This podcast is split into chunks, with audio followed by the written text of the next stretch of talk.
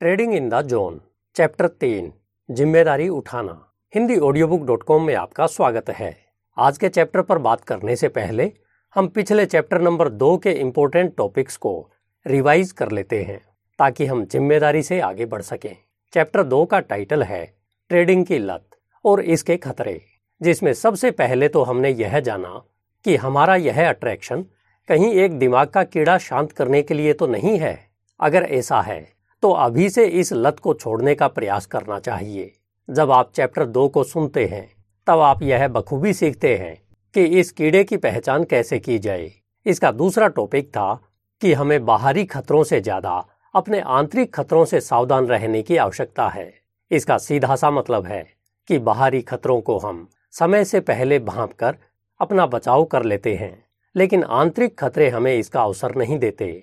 इन आंतरिक खतरों की जड़ें हमारे बचपन में होती है, जिन्हें पहचानना काफ़ी मुश्किल होता है, इसलिए इनसे तब तक नहीं बचा जा सकता, जब तक हम स्वयं अपने मानसिक खतरों की पहचान नहीं कर लें।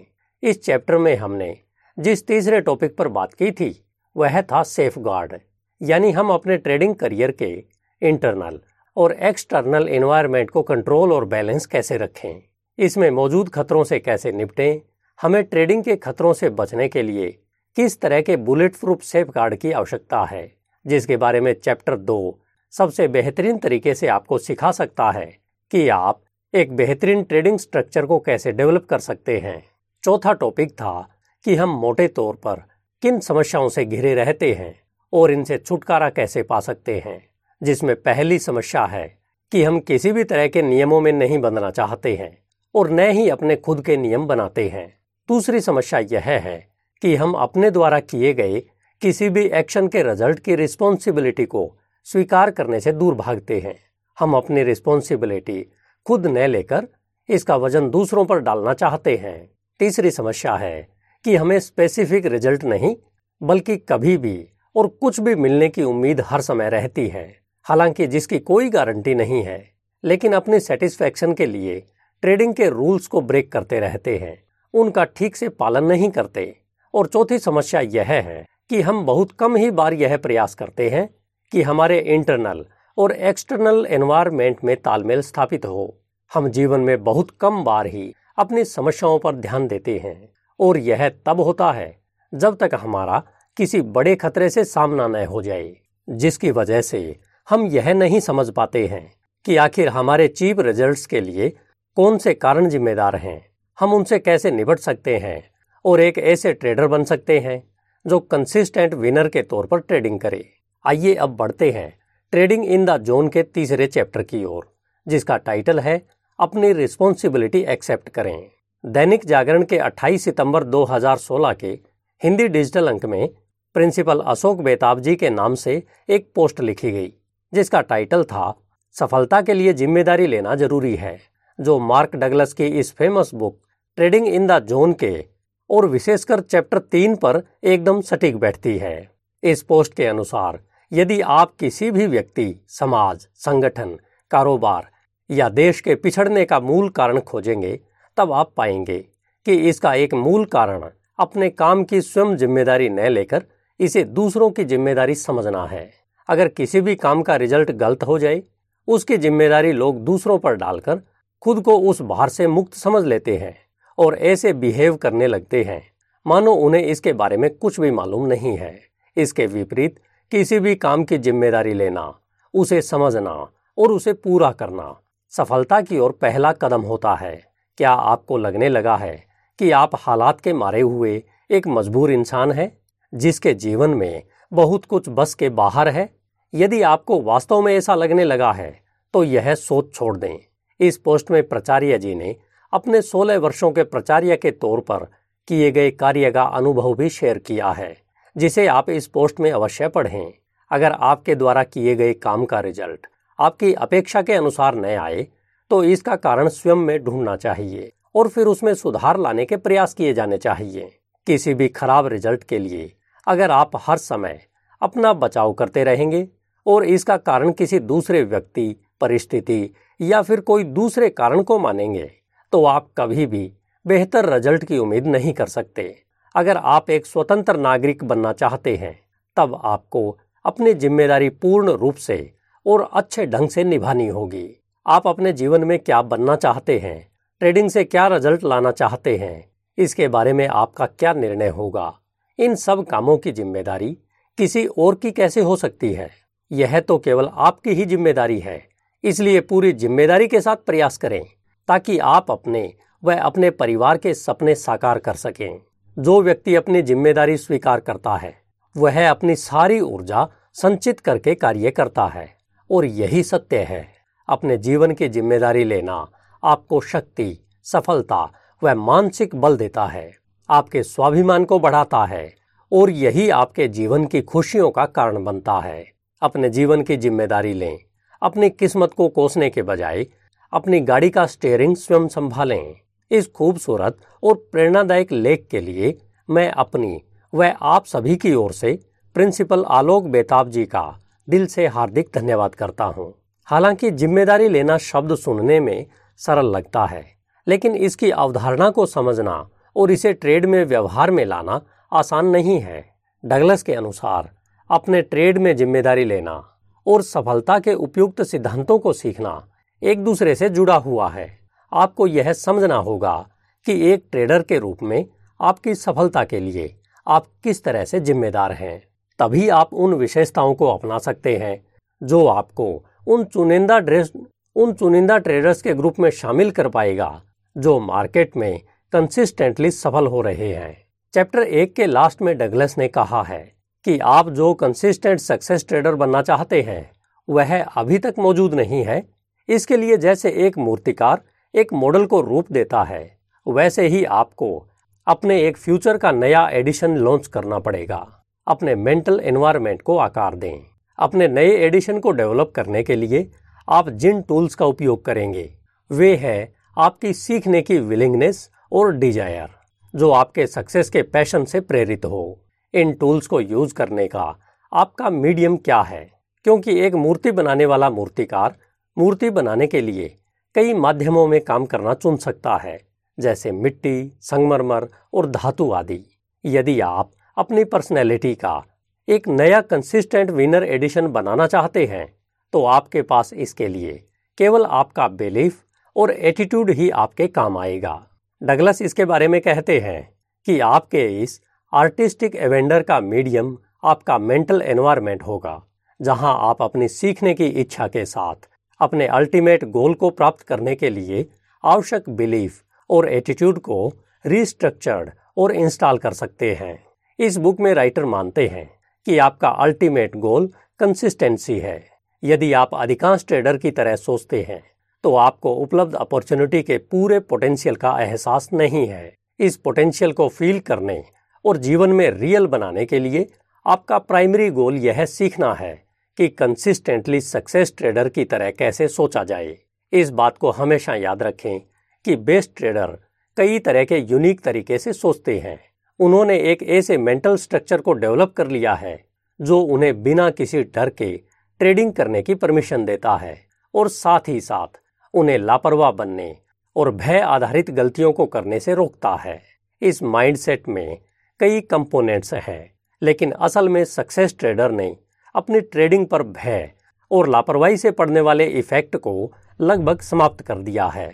ये दो फंडामेंटल यानी मूलभूत आवश्यकताएँ सक्सेसफुल ट्रेडर्स को कंसिस्टेंट रिज़ल्ट प्राप्त करने की परमिशन देती है। जिस समय आप भी इस मेंटेलिटी को डेवलप कर लेंगे, तब आप भी बिना किसी डर के ट्रेड करने में सक्षम हो जाएँगे, जिससे आप कई तरह की भय आधारित गलतियों के प्रति संवेदनशील नहीं होंगे, जो रेशनलाइजिंग यानी किसी भी गलती को युक्ति संगत बनाने, अवचेतन रूप से विकृत जानकारी और हेजिटेटिंग यानी झिझकने से होती है।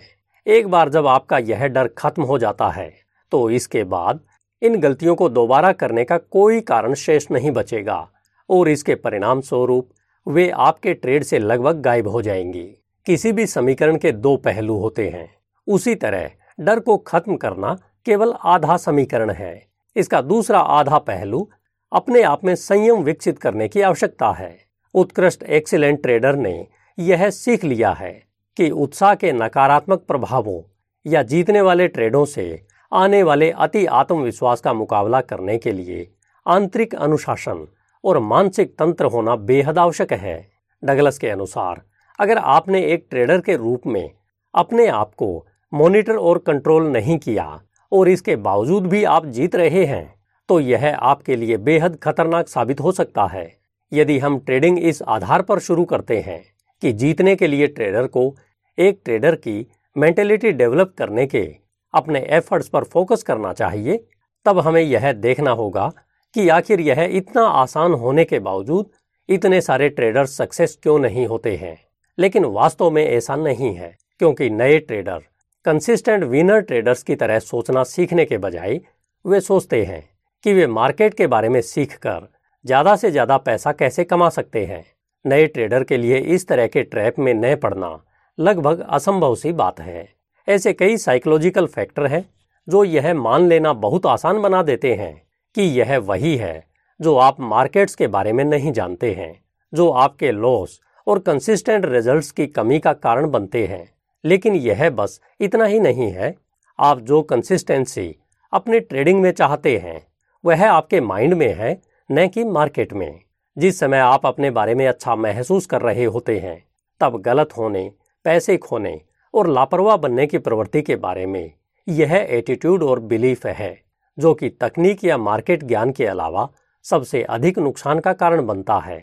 यहाँ डगलस इसे समझने के लिए एक उदाहरण देते हैं कि यदि आप अपने पैसे के लिए एक फंड मैनेजर का चुनाव करना चाहते हैं और इसके लिए आपके पास दो ट्रेडर्स के ऑप्शन उपलब्ध हैं। अब आप किसे सिलेक्ट करेंगे? इसमें से पहला ट्रेडर सिंपल और मीडियोकर ट्रेडिंग टेक्निक का यूज़ करता है। लेकिन उसके पास एक ऐसा दिमाग है जो ट्रेडिंग के डर से भयभीत नहीं होता है और दूसरा ट्रेडर एक ज़बरदस्त एनालिस्ट है। लेकिन वह मार्केट के डर से हमेशा भयभीत रहता है। हालाँकि एक ट्रेडर के रूप में यह डर नहीं होना चाहिए। इसमें आपका सही सिलेक्शन स्पष्ट रूप से पहला ट्रेडर ही होगा, क्योंकि यह आपके पैसे से कहीं बेटर रिज़ल्ट देगा। याद रखें कि एटीट्यूड हमेशा एनालिसिस या टेक्निक की तुलना में ओवरऑल बेटर रिज़ल्ट देता है। यदि आपके पास सही एटीट्यूड है, सही मेंटेलिटी है तो ट्रेड आसान है। डगलस यहाँ कहते हैं कि मुझे पता है कि इस पर विश्वास करना मुश्किल हो सकता है, खासकर तब जब आप मार्केट के बारे में सब कुछ सीखने के लिए वर्षों से संघर्ष कर रहे हैं। यहाँ दिलचस्प बात यह है कि अधिकांश ट्रेडर अपने करियर में किसी भी अन्य समय की तुलना में पहली बार ट्रेड शुरू करने के तरीके के ज़्यादा करीब होते हैं और बहुत से लोग तो ट्रेडिंग के खतरों की एक बहुत ही अवास्तविक अवधारणा के साथ ट्रेड करना शुरू करते हैं। जब आप विशेष रूप से पहले ट्रेड में जीत जाते हैं, तब यह संभावना सबसे ज़्यादा हो जाती है कि आप दूसरी ट्रेड में बहुत कम या बिना किसी डर के जाते हैं। और अगर इसमें भी जब वह ट्रेडर जीत जाए, तब वह अगली ट्रेड में और भी कम चिंता के साथ जाएगा। इसी तरह हर जीत आपको इस बात के लिए आश्वस्त करती है कि डरने की कोई बात नहीं है। ट्रेड तो पैसा बनाने का सबसे आसान संभव तरीका है और यही डर की कमी आपके मन की एक लापरवाह स्थिति में बदल जाती है। आपने यह अनुभव किया होगा कि ऐसी मन की स्थिति होने पर जिसमें आपको बिल्कुल भी कोई डर नहीं होता है और आप सहज रूप से कार्य करते हैं और प्रतिक्रिया भी करते हैं। आप अन्य ऑप्शन पर विचार भी नहीं करते हैं, न ही आप रिज़ल्ट पर विचार करते हैं और न ही स्वयं इसका कोई अनुमान लगाने की कोशिश करते हैं। ऐसी स्थिति में आप जो कुछ भी करना चाहते हैं, ठीक वैसा ही होता है। यह आपके अवचेतन मन से स्वाभाविक ही होने लगता है। यह आपके मन की एक ऐसी अवस्था होती है जिसमें आप स्वाभाविक रूप से रचनात्मक होते हैं, और जब आप अपने कामों के बारे में तर्क संगत या फिर सचेत रूप से सोचना शुरू करते हैं तो आप इससे बाहर निकल जाते हैं। इस तरह आप एक पॉजिटिव जीत के एटीट्यूड को डेवलप करके उस तरह की मेंटल स्थितियों को डेवलप कर सकते हैं, जो जोन का अनुभव करने के लिए सबसे अनुकूल हो। डगलस इस बारे में आगे कहते हैं कि इससे आपको जो रिज़ल्ट मिलेंगे, वे इसी के रिफ्लेक्शन होंगे। जो आपके इन प्रयासों से पॉजिटिव रिज़ल्ट की उम्मीद के रूप में आपकी पॉजिटिव जीत के एटीट्यूड को डिफाइन कर सकते हैं। महान एथलीटों के पास भी जीतने वाला यही एटीट्यूड होता है, जो उन्हें आसानी से अपनी गलतियों से आगे बढ़ाने की अनुमति देता है। लेकिन अन्य लोग नकारात्मक आत्म आलोचना अफसोस और आत्मदया में फंस जाते हैं। डगलस के अनुसार, बहुत से लोग कभी भी पॉजिटिव एटीट्यूड डेवलप नहीं करते। लेकिन ट्रेडिंग की क्यूरियस अनामली यानी जिज्ञासु विसंगति यह है कि यदि आप एक विनिंग ट्रेड से शुरू करते हैं तो आप ऑटोमेटिक रूप से उस तरह की लापरवाह मेंटेलिटी का अनुभव करेंगे, जो कि खुद को डेवलप किए बिना जीतने वाले रवैये का बाई प्रोडक्ट होता है। डगलस कहते हैं कि उन्हें यह पता है कि यह आपको थोड़ा भ्रमित करने वाला लग सकता है, लेकिन इसके कुछ गहरे अर्थ हैं। इस तरह की लापरवाह स्थिति सफलता के लिए एक आवश्यक घटक है, लेकिन यह उचित एटीट्यूड पर आधारित नहीं है। यह तो बस अत्यधिक गलत फहमी के लिए एक नुस्खे का काम करती है, जो ट्रेडिंग के लिए इमोशनल और फाइनेंशियल डिजास्टर दोनों का कारण बनती है। शुरुआत में जीतने का मतलब यह नहीं है कि आप एक ट्रेडर बन गए हैं। यह तो हमें उस मानसिक लेवल तक ले जाता है, जिसे केवल सबसे कुशल लोग लगातार आधार पर अनुभव करते हैं। फैक्ट यह है कि अगर आपको लगता है कि जीतने वाले ट्रेड के लिए किसी तरह के स्किल की आवश्यकता नहीं है तो निश्चित रूप से आप ट्रेडिंग के लिए ट्रेड नहीं करते, बल्कि मेंटल कीड़े को शांत करने के लिए ट्रेडिंग करते हैं। किसी भी एफर्ट्स में जीतना ज़्यादातर एटीट्यूड का काम होता है। हालाँकि यह बात बहुत लोग निश्चित रूप से जानते हैं, लेकिन साथ ही अधिकांश लोग यह नहीं समझते हैं कि उनके रिजल्ट्स में एटीट्यूड का भी इम्पोर्टेंट रोल है। यह ऐसा है जैसे खेलों की कंपटीशन एक्टिविटी के लिए प्लेयर को स्ट्रेटेजी बनाने के लिए फ़िज़िकल स्किल्स के साथ साथ मेंटल स्किल्स को भी डेवलप करना होता है। जब एक कम एक्सपर्ट व्यक्ति एक बेहतर कंपिटेटर को हरा देता है, तब उसका निर्धारण कारक क्या होता है? तो इसका जवाब है एटीट्यूड आपको ट्रेडिंग सीखने के लिए बहुत सारी स्किल्स की आवश्यकता नहीं है। आपको तो बस एक वास्तविक जीतने वाले एटीट्यूड सीखने की आवश्यकता है। कभी कभी नए ट्रेडर शुरुआती जीत की वजह से अपने आप को एक विजेता की तरह महसूस कर सकते हैं और उन्हें मार्केट के सो कोल्ड गुरु लोग उनकी इस जीत को अपना हथियार बना लेते हैं। लेकिन इन एनालिस्ट के पास स्किल तो है, परंतु जीतने का एटीट्यूड नहीं है। ये एनालिस्ट तो बस डर के मारे काम कर रहे हैं। लेकिन नए ट्रेडर को जीतने वाले एटीट्यूड की भावना का अनुभव होता है, क्योंकि वह डरता नहीं है। लेकिन इसका मतलब यह नहीं है कि उसके पास वास्तव में जीतने का एटीट्यूड है, हारना और गलत होना। ट्रेडिंग की इनेविटेबल रियलिटी यानी अपरिहार्य वास्तविकताएँ हैं।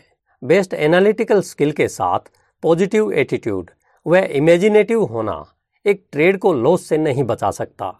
मार्केट आज भी बेहद अनसर्टेन है और इसमें किसी भी ट्रेडर के लिए हर बार सही होने का विचार करने के लिए बहुत सारे वेरिएबल्स अवेलेबल हैं।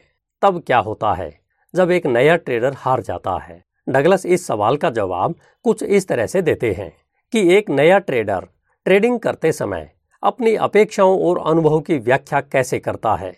यह उसके बिलीफ और एटीट्यूड पर निर्भर करता है। लेकिन तब क्या होगा अगर वह नया ट्रेडर इस विश्वास से काम करे कि ट्रेडिंग में नुकसान से बचने का कोई संभावित तरीका ही नहीं है? क्योंकि हारना ट्रेड का एक स्वाभाविक रिज़ल्ट होता है। इस मेंटल एटीट्यूड से यदि मार्केट वह रिज़ल्ट नहीं देता, जो वह चाहता है तो इस स्थिति में उसे इमोशनल पेन होने वाला है। जैसा कि डगलस ने चैप्टर एक में संकेत दिया था कि उन्हें यह इमोशनल पेन तब नहीं उठाना पड़ता, जब ये सबसे अच्छे ट्रेडर, सफल बिज़नेस हाउस के परिवारों में बड़े होते, या इनके सुपर ट्रेडर बनने के लिए सलाहकारों की एक फौज उपलब्ध होती। इनमें से लगभग हर एक को लॉस का सामान्य अनुभव था, लेकिन जब तक वे इसे महसूस नहीं कर लेते तब तक उन्हें लगातार सफल होने के लिए सोचने की आवश्यकता भी महसूस नहीं होगी। यह उनके एटीट्यूड में एक फंडामेंटल बदलाव है, जो उनकी सक्सेस के लिए जिम्मेदार है। न कि यह मार्केट के बारे में कुछ शानदार एहसास, जैसा कि ज़्यादातर लोग गलती से मान बैठते हैं। यह गलत धारणा ट्रेडर में केवल इसलिए प्रचलित है क्योंकि उनमें से बहुत कम लोग वास्तव में गहरे स्तर पर इसे समझते हैं कि किसी भी सफलता का निर्धारण करने में एटीट्यूड कितना इम्पोर्टेंट रोल प्ले करता है। इस आधार पर हम यह पक्का मान सकते हैं कि नुकसान के बाद हमारा नया ट्रेडर इमोशनल पेन की स्थिति में पहुँच जाएगा और इसका नतीजा यह होगा कि उसके ट्रेड करने के तरीके में पूरी तरह से नई गुणवत्ता ले आएगा। वह निश्चित रूप से अपने मन की उस लापरवाह स्थिति को छोड़ देगा। लेकिन इससे भी महत्वपूर्ण बात यह है कि उसे लगेगा कि मार्केट ने उसे वह दर्द महसूस कराया है। जो इस समय वह अनुभव कर रहा है। मार्केट ने उसे हार का शिकार बनाकर उसकी जीत की भावना को उससे छीन लिया है। अब इस बारे में सोचें कि हमारे जीवन में विशेष रूप से जब हम छोटे बच्चे थे, जिस समय हम अपने खिलौने से खेल रहे थे और उसका हम वास्तव में आनंद ले रहे थे, लेकिन उसी समय हमसे ज़्यादा पावर और अधिकार वाले किसी व्यक्ति ने हमें उस समय रोकने और कुछ दूसरा करने के लिए मजबूर किया। लेकिन यह हमारे साथ नहीं होना चाहिए था। हमसे वो चीज़ें छीन ली गई, जो हम चाहते थे, या जिन्हें करने में हम योग्य थे। हमें अपने मन की करने से रोका गया। मुद्दा यह है कि इनमें से कई परिस्थितियों में हमारे साथ बचपन में जो हुआ, और हमने उससे जो दर्द अनुभव किया, उसके लिए हम तो जिम्मेदार नहीं थे, क्योंकि हम इस बारे में कुछ भी करने में सक्षम नहीं थे। इस इमोशनल पेन को हमने नहीं चुना था। इसका निर्णय हमारे हाथ में नहीं था। यह अचानक ही हमारी इच्छा के विरुद्ध घटित हुआ था। शायद उस समय हमें यह समझाया भी गया हो कि हमारे साथ जो कुछ हो रहा था, उसके लिए हम स्वयं जिम्मेदार थे। हालाँकि हमें उस समय इस पर विश्वास न हुआ हो, या इसका मतलब भी समझ में न आया हो। हमने इससे न केवल यह सीखा कि अच्छा महसूस करना, हमारी अपनी गलती के बिना तुरंत महसूस करने से बदला जा सकता है। डगलस के अनुसार यहाँ यह कहना महत्वपूर्ण है कि हमारे कई अतीत इमोशनल रूप से दर्दनाक अनुभव अच्छे माता पिता शिक्षकों और दोस्तों का परिणाम थे, जिनमें से कई केवल वही कर रहे थे जो वे करते थे। किसी खिलौने से खेलने वाले बच्चे से वह खिलौना ले लो और बच्चा अपने उस इमोशनल दर्द को व्यक्त करने के लिए रोएगा, जो वह अनुभव कर रहा है। यदि हम बहुत छोटे बच्चे के साथ इस तरह का व्यवहार कर रहे हैं तो इसकी पूरी संभावना है कि वह हमारी किसी भी सही बात को नहीं सुनेगा। बहुत से लोग एमेच्योर माता पिता होते हैं। कुछ इमोशनल रूप से परेशान शिक्षक, प्रशिक्षक और कर्मचारी होते हैं, जो अवचेतन रूप से या जानबूझकर अपनी व्यक्तिगत समस्याओं को किसी ऐसे व्यक्ति पर थोपते हैं, जिसे वे अपने से कम पावर का देखते हैं। इससे भी बुरी बात यह है कि बहुत से लोग जो दूसरों को इमोशनल दर्द देने की प्रवृत्ति रखते हैं वे काफ़ी चतुर होते हैं। वे बहुत ही चतुराई से पीड़ितों को यह विश्वास दिला देते हैं कि उन्होंने अपना दर्द खुद ही पैदा किया है। हम में से हर एक को यह समझना होगा कि हर मामले में क्या हमारे पेनफुल एक्सपीरियंस को हमने स्वयं चुना है। हमें यह इसलिए करना होगा क्योंकि एक अडल्ट के रूप में जब हम ट्रेड मोड में आते हैं, तब हमें यह महसूस ही नहीं होता कि हमारी खुशी और हमारे इमोशनल दर्द में जो तात्कालिक बदलाव हो रहे हैं, इनका आपस में क्या कनेक्शन है?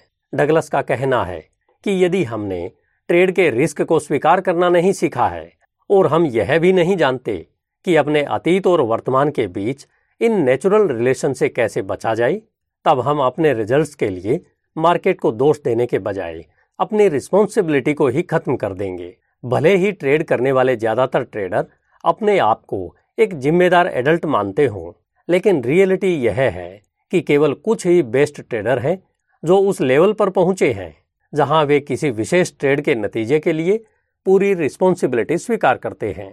हर ट्रेडर किसी न किसी हद तक यह मानता है कि उसने रिस्पॉन्सिबिलिटी को एक्सेप्ट कर लिया है, लेकिन वास्तविकता तो यह है कि वे चाहते हैं कि मार्केट उनके लिए रिस्पॉन्सिबिलिटी उठाए और उसकी उम्मीदों, आशाओं और सपनों को 100 परसेंट पूरा करे।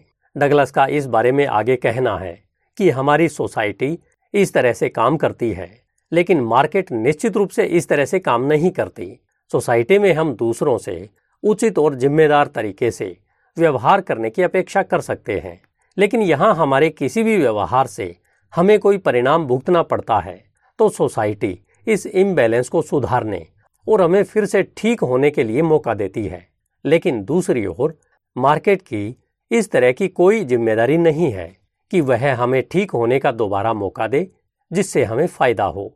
आपने देखा होगा कि जब भी मार्केट का कोई एडवर्टाइजमेंट आपके सामने आता है, तब इसे इस तरह से प्रेजेंट किया जाता है, जैसे यह बहुत ही सिक्योर और प्रॉफिटेबल है। लेकिन वास्तव में यह इस तरह का बिल्कुल भी नहीं होता है। आप एडवर्टाइजमेंट के बारे में बखूबी जानते हैं। कि इसे दिखाने वाला अपने फ़ायदे के लिए ऐसा करता है। किसी भी ट्रेडर को तभी फ़ायदा हो सकता है, जब किसी अन्य ट्रेडर को लॉस हो। फिर चाहे यह लॉस फ्यूचर ट्रेड में रियल डॉलर में हो या स्टॉक ट्रेड के रूप में।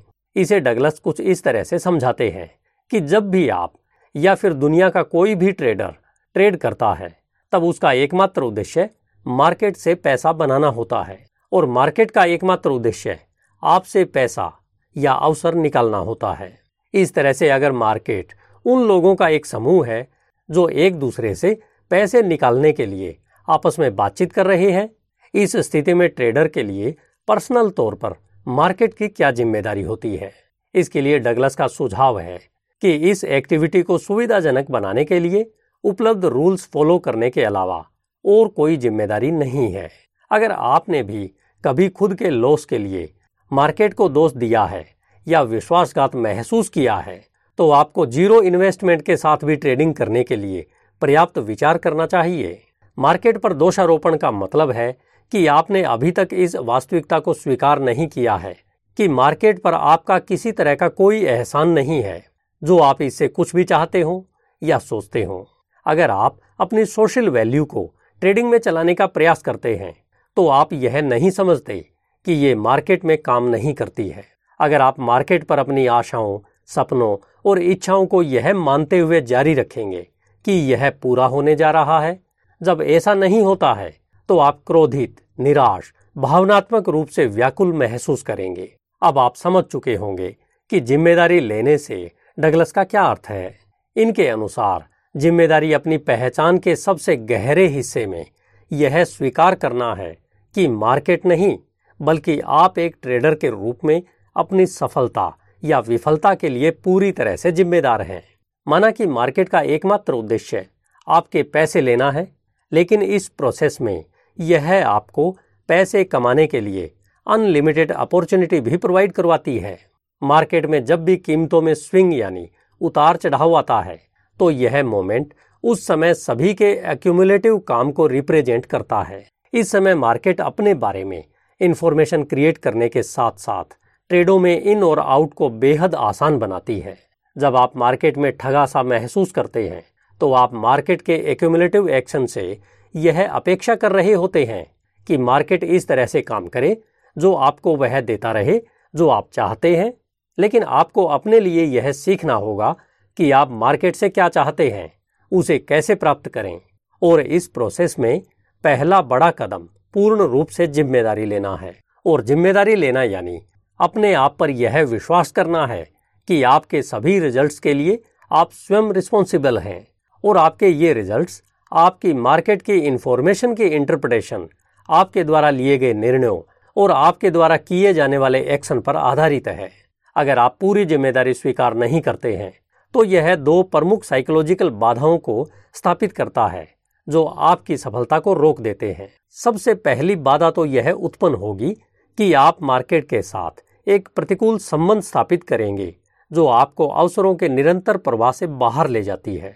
और दूसरी बाधा यह उत्पन्न होगी कि आप अपने आप को यह झूठा विश्वास दिलाएँगे कि आपकी बिज़नेस प्रॉब्लम और सक्सेस की कमी को मार्केट एनालिसिस के द्वारा ठीक किया जा सकता है। आइए अब पहली बाधा पर विचार करें। जब आप अपने नुकसान को कम करने के लिए कुछ काम करते हैं। तो मार्केट अपने आप ही आसानी से आपकी विरोधी होने के गुण को अपना लेती है और हारना आपको दर्द, क्रोध, आक्रोश और शक्तिहीनता की, उसी बचपन की भावनाओं में ले जाएगा, जो हम सभी ने तब महसूस किया था, जब किसी ने हमसे कुछ छीन लिया और वापस नहीं दिया।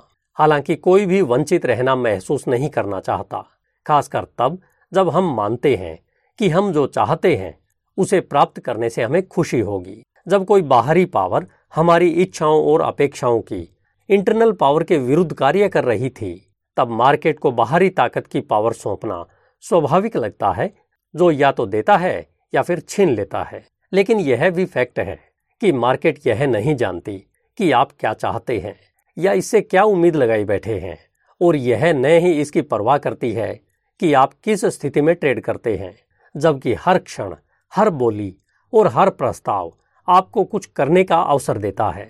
ट्रेड में आप ट्रेडिंग कर सकते हैं, मुनाफा ले सकते हैं या लॉस उठा सकते हैं। अगर आप एक फ्लोर ट्रेडर हैं तो आपको तेज़ी से और अधिक फोकस करना होगा या इन क्षेत्रों में आपकी जो भी सीमाएँ हैं, उन्हें ध्यान में रखना होगा और फिर ट्रेड करना होगा। मार्केट के लिए हर पल न्यूट्रल है, लेकिन आपके लिए हर पल वैल्यू परिवर्तन के एक ऑब्जर्वर के रूप में काम कर सकता है। डगलस कहते हैं कि इसका क्या अर्थ है?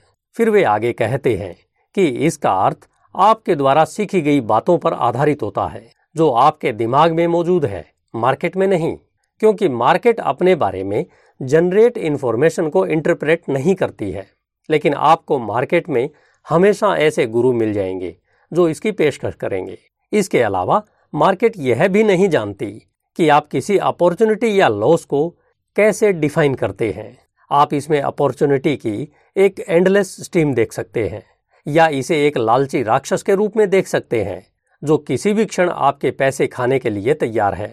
यदि आप एक ट्रेडर के रूप में सेल्फ क्रिटिसिज्म और रिग्रेट के बिना ट्रेडों में इन और आउट की अपॉर्चुनिटी की एंडलेस स्टीम देखते हैं, तब आप अपने सर्वोत्तम हित में कार्य करने और अपने अनुभवों से सीखने के लिए तैयार होंगे।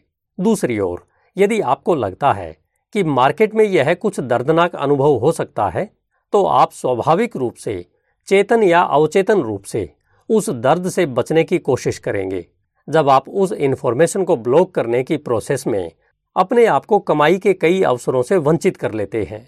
डगलस ने इसे दूसरे शब्दों में कहा है कि आप अपने आप को उस अवसर प्रवाह से काट कर अलग कर देते हैं। अब आपको लगेगा कि यह मार्केट आपके खिलाफ काम कर रही है तो आप प्रतिक्रिया देंगे।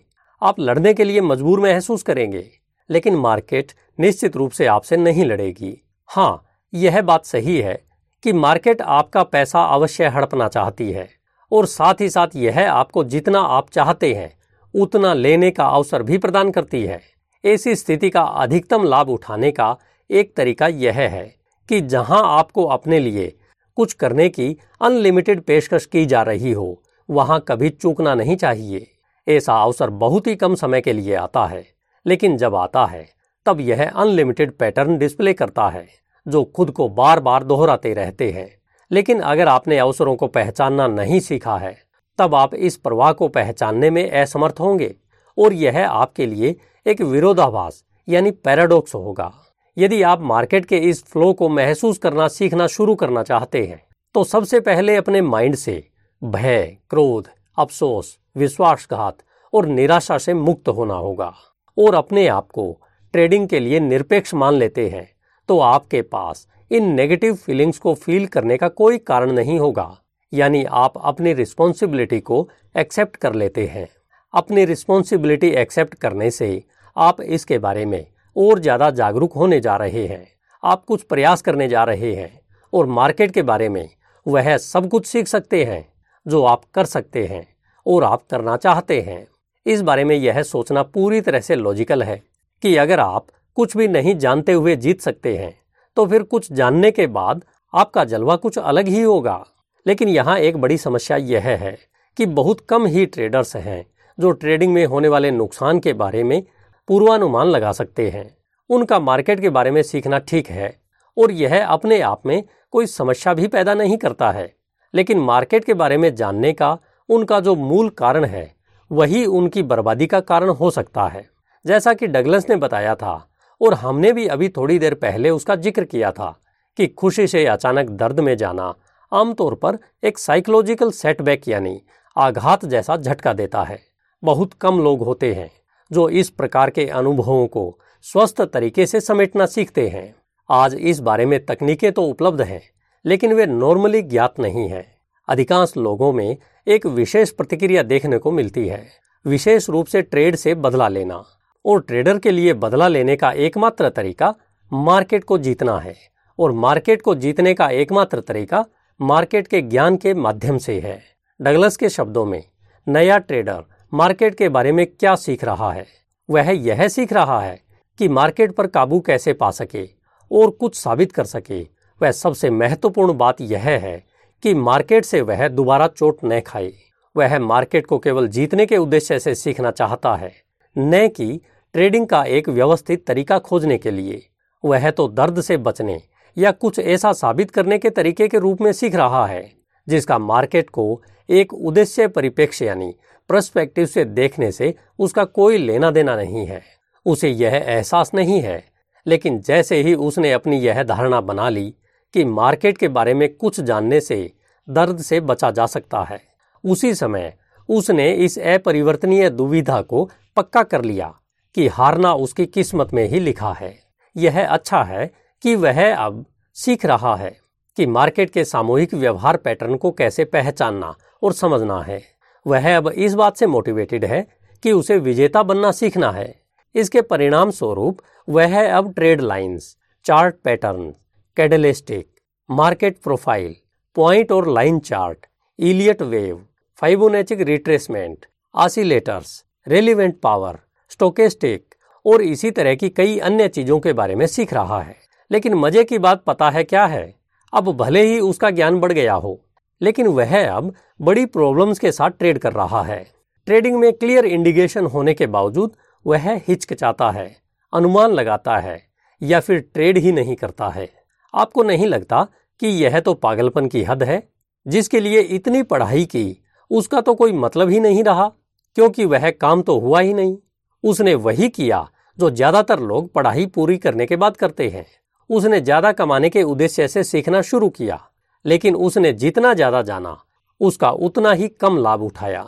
वह या उसके जैसे ज़्यादातर लोग इस बात पर कभी भी इस फैक्ट को एक्सेप्ट नहीं करेंगे कि उसने सीखने के लिए अपने समय का समर्पण करके कुछ गलत किया है, और यह केवल और केवल उसने गलत कारणों से किया है। डगलस के अनुसार जब इमोशनल पेन और इसके नेगेटिव रिज़ल्ट से बचने की बात आती है, तब बहुत कम ट्रेडर्स होते हैं जो इस मोशन को समझते हैं। अतः आपको अपने आप में यह एक बेहद आवश्यक डेवलपमेंट करना ही होगा कि आप इन नेगेटिव इफ़ेक्ट को कंट्रोल करना, समझ और सीख सकें, ताकि आप अपने गोल्स को अचीव कर सकें। लेकिन हम सचेत स्तर पर यह नहीं जानते कि हमारे बचाव तंत्र, मार्केट इन्फॉर्मेशन को बाहर भेज रहे हैं या उसे हमारे पक्ष में बदल रहे हैं। आइए अब हम इस बात पर गौर करें और हमारे लॉस के अनुभव पर विचार करें।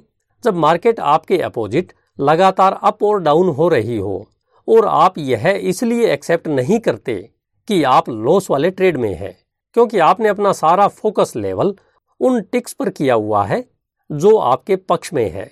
इनमें से औसतन आपके पक्ष में उन सभी चार पाँच टिक्स में से केवल एक टिक ही आपकी फेवर में है। जब भी यह टिक आपके पक्ष में होता है, तब आप यह सोचते हैं कि अब यह मार्केट उलट गया है और सभी टिक्स आपके पक्ष में वापस आ जाएँगे। लेकिन मार्केट आपके खिलाफ ही काम कर रहा है।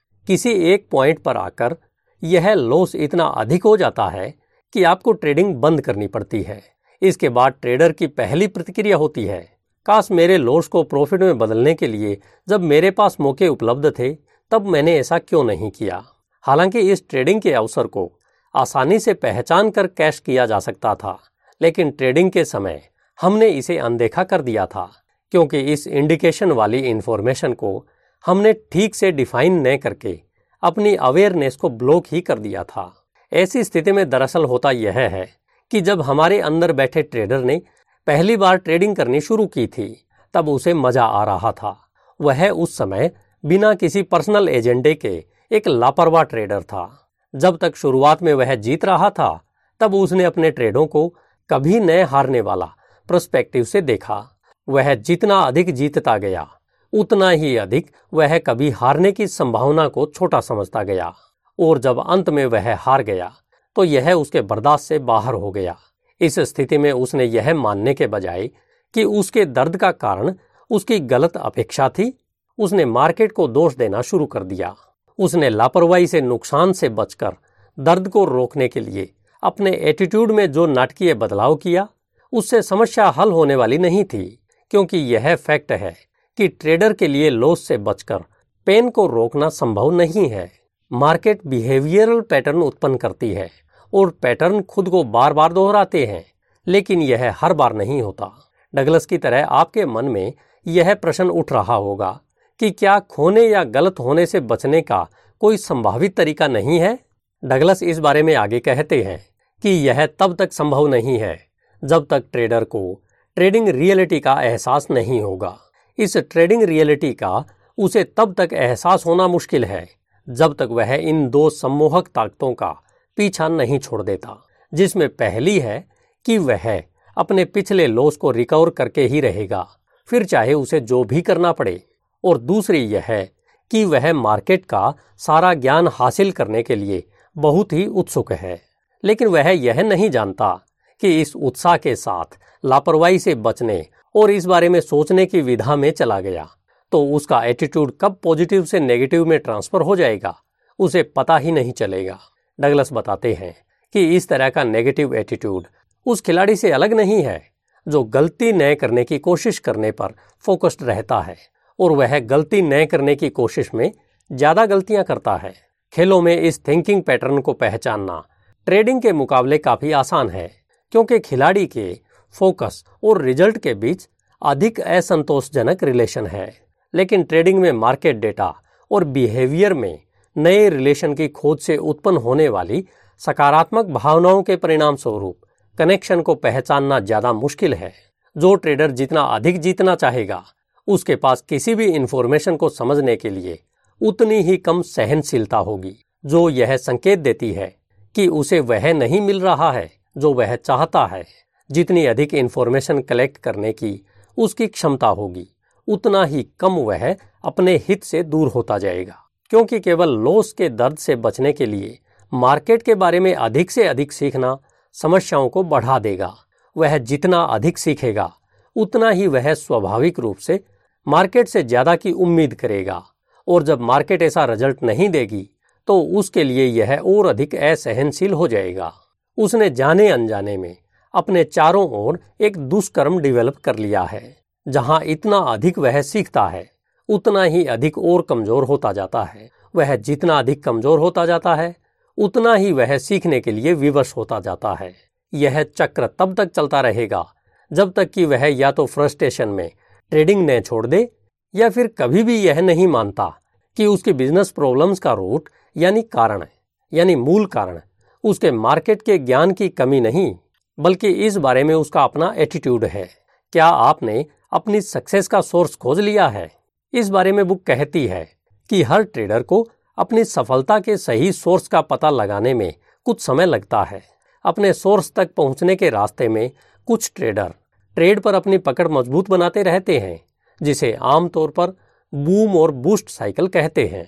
अभी पिछले कुछ पैराग्राफ्स में आपने जिस नए ट्रेडर के बारे में सुनकर कुछ ने जो अनुमान लगाया है, उसके विपरीत हर किसी का नेगेटिव एटीट्यूड नहीं होता है कि हर समय नया ट्रेडर लगातार हारने के लिए ही अभिशप्त होगा। लेकिन हाँ यह सच है कि कुछ ट्रेडर्स को लगातार नुकसान उठाना पड़ता है और इससे कई बार तो वे अपना सब कुछ खो देते हैं या फिर ट्रेडिंग करना छोड़ देते हैं, क्योंकि वे और ज़्यादा इमोशनल दर्द बर्दाश्त नहीं कर सकते। मार्केट में ऐसे भी ट्रेडर हैं जो मार्केट के स्ट्रॉन्ग स्टूडेंट हैं। वे हर समय विनिंग एटीट्यूड रखते हैं और वे कई कठिनाइयों के बावजूद अंततः पैसा बनाना सीख जाते हैं।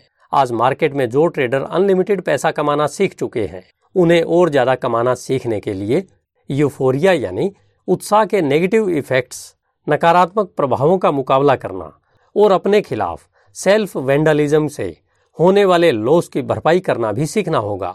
यूफोरिया और सेल्फ वेंडलिज्म ये दो पावरफुल साइकोलॉजिकल फोर्स हैं, जिनका हमारी बॉटम लाइन पर नेगेटिव इफ़ेक्ट पड़ता है।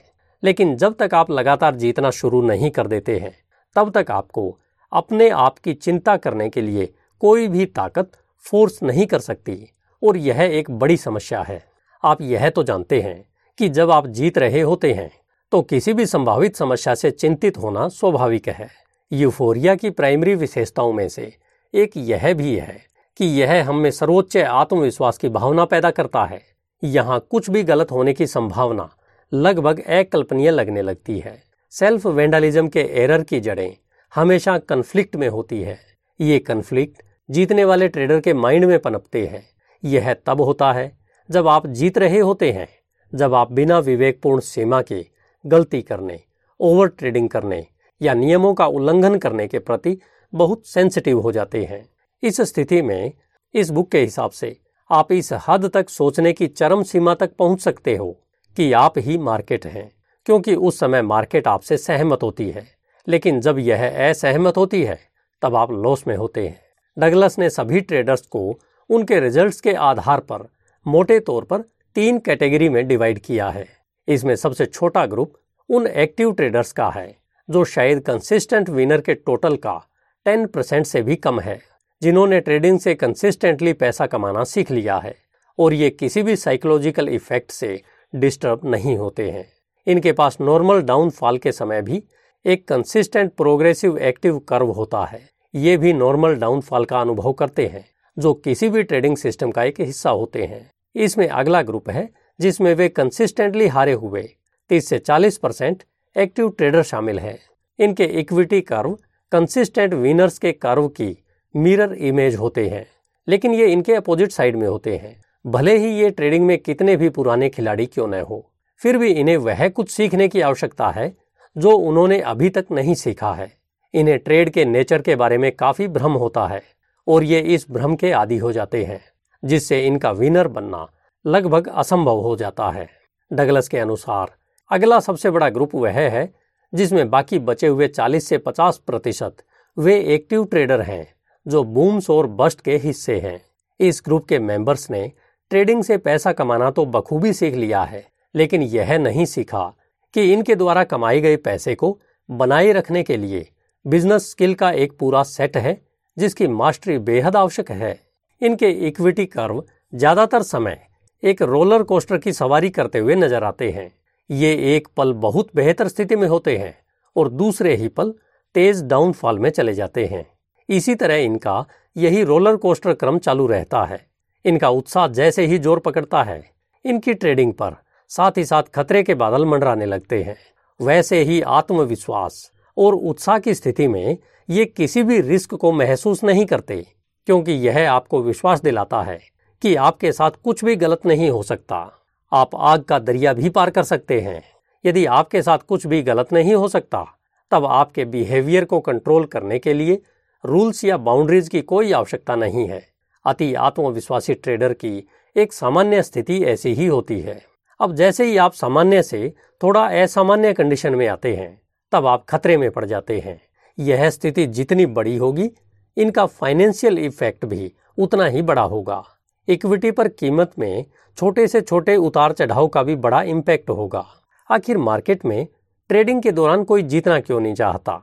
डगलस का अगला सवाल यह है। आगे वे इसका जवाब देते हैं कि हमें विश्वास है कि सभी ट्रेडर ट्रेडिंग में जीतना चाहते हैं, फिर भी जीत को लेकर अक्सर विवाद होते रहते हैं। कभी कभी ये संघर्ष इतने ज़्यादा शक्तिशाली होते हैं कि हमारा व्यवहार, हम जो चाहते हैं, उसके सीधे विरोध में आ जाता है।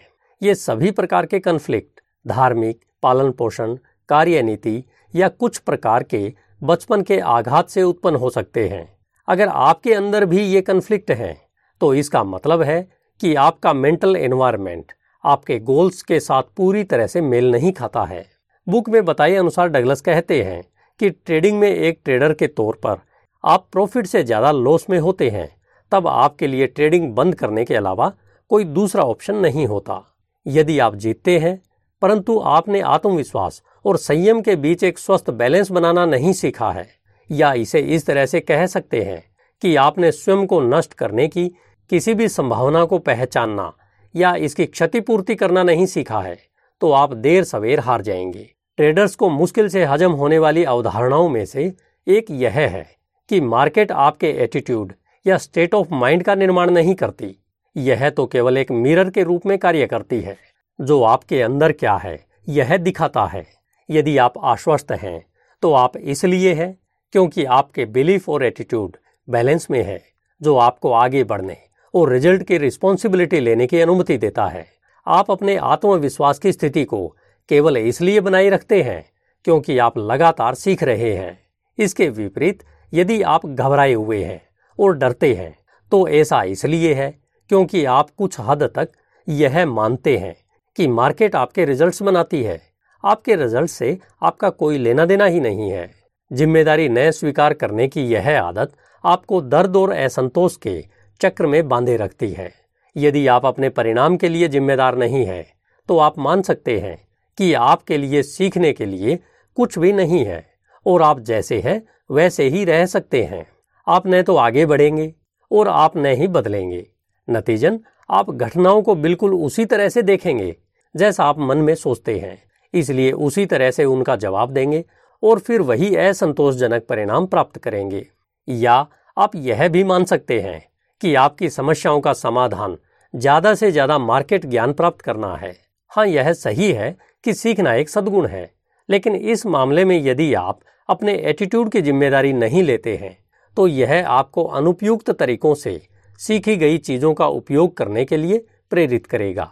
इसे महसूस किए बिना आप जोखिम लेने की ज़िम्मेदारी से बचने के लिए अपने ज्ञान का उपयोग करेंगे।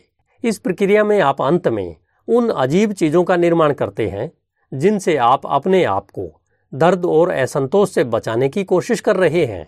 आप उस दर्द से परिचित अवश्य होंगे, जब आपने गलती से किसी नुकीले पदार्थ से अपने आप को घायल कर लिया था। इसी तरह जब आप ट्रेडिंग में ऐसा करते हैं, तब इसके परिणाम स्वरूप होने वाली दर्दनाक भावनाओं को रोकने के लिए इसके दोष को ट्रांसफ़र करते हैं।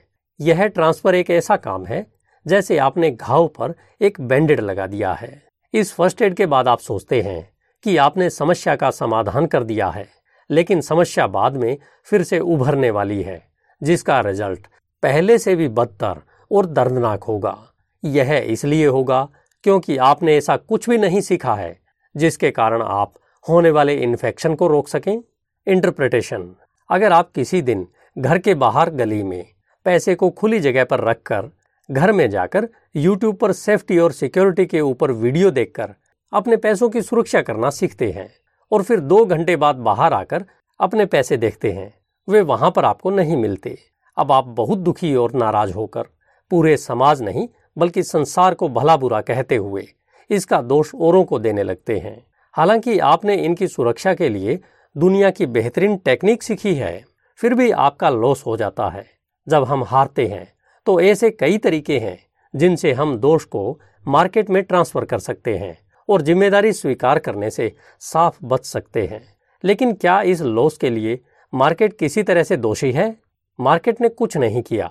उसने हमें वही दिया जैसा हमने एक्ट किया। हमने किसी भी कारण से अपॉर्चुनिटी मिलने पर उचित रूप से कार्य करने में सक्षम नहीं थे। मार्केट क्या करती है या क्या नहीं करती है? इसके लिए आप जिम्मेदार नहीं हैं, बल्कि आप अपनी बिज़नेस एक्टिविटी से होने वाली हर चीज़ के लिए जिम्मेदार हैं। आपने जो सीखा है, उसके लिए आप जिम्मेदार हैं। साथ ही उन सभी चीज़ों के लिए भी आप जिम्मेदार हैं, जो आपने अभी तक नहीं सीखी है, जो आपके द्वारा खोजे जाने की प्रतीक्षा कर रही है। आपको सफल होने के लिए यह जानने का सबसे कुशल मार्ग एक विनिंग एटीट्यूड डेवलप करना है, क्योंकि यह एक स्वाभाविक रूप से कंस्ट्रक्टिव परस्पेक्टिव है। आपको जो सीखने की आवश्यकता है, उसके प्रति आपका एटीट्यूड एक मेंटेलिटी का ग्राउंड भी डेवलप करता है। जो किसी अनुभव की खोज करने के लिए सबसे अनुकूल होता है। विनिंग एटीट्यूड डेवलप करना आपकी सफलता की कुंजी है। कई ट्रेडर्स के लिए समस्या यह है कि उन्हें लगता है कि यह तो उनके पास पहले से ही मौजूद है। और एक यह भी कि वे उम्मीद करते हैं कि मार्केट उन्हें विनिंग ट्रेड देकर उनके लिए एटीट्यूड डेवलप करेगी। लेकिन आप अपने विनिंग एटीट्यूड के डेवलपमेंट के लिए स्वयं जिम्मेदार हैं। मार्केट आपके लिए यह नहीं करने वाली है आप जो चाहते हैं, वह आपको उसके अनुरूप अपने मेंटल एनवायरनमेंट को डेवलप करना होगा। मार्केट के इन्फॉर्मेशन से आपको वह बढ़त मिलेगी, जो आपको कुछ जीतने वाले ट्रेडों को पहचानने के लिए चाहिए। लेकिन अगर आपके पास विनिंग एटीट्यूड नहीं है तो आपकी बढ़त आपको लगातार विजेता नहीं बनाएगी। हो सकता है कि आपके मन में यह प्रश्न उठ रहा हो कि कुछ ट्रेडर्स इसलिए हार जाते हैं क्योंकि वे मार्केट्स के बारे में पर्याप्त नहीं समझते हैं। इसलिए वे आमतौर पर गलत ट्रेडों को चुनते हैं। इस बारे में डगलस का कहना है कि यह उनका एक्सपीरियंस रहा है कि लॉस के एटीट्यूड वाले ट्रेडर्स गलत ट्रेडों को चुनते हैं। भले ही वे मार्केट्स के बारे में कितना भी जानते हों, फिर भी वे हार जाते हैं। दूसरी ओर, विनिंग एटीट्यूड वाले ट्रेडर्स जो मार्केट्स के बारे में कुछ भी नहीं जानते हैं, वे कमाते हैं। और यदि वे मार्केट के बारे में बहुत कुछ जान लेते हैं तो वे और अधिक कमाएँगे। यदि आप ट्रेडिंग के अपने अनुभव को भय से आत्मविश्वास में बदलना चाहते हैं, यदि आप रिजल्ट्स को एक अनसर्टन इक्विटी कर्व से कंसिस्टेंटली प्रोग्रेसिव कर्व में बदलना चाहते हैं तो इसके लिए आप पहला काम यह करें कि अपनी ज़िम्मेदारी स्वीकार करें और मार्केट से फ्री में कुछ भी देने की उम्मीद करना बंद कर दें। यदि आप यह संकल्प लेते हैं और मार्केट से लड़ना बंद कर देते हैं यानी खुद से लड़ना बंद कर देते हैं। तो आप यह देखकर चकित रह जाएँगे कि आप कितनी जल्दी यह पहचान लेंगे कि आपको क्या सीखना चाहिए और आप इसे कितनी जल्दी सीखेंगे। ज़िम्मेदारी लेना एक विनिंग एटीट्यूड की आधारशिला है। धन्यवाद। Hindi audio book dot com आपका दिन शुभ हो।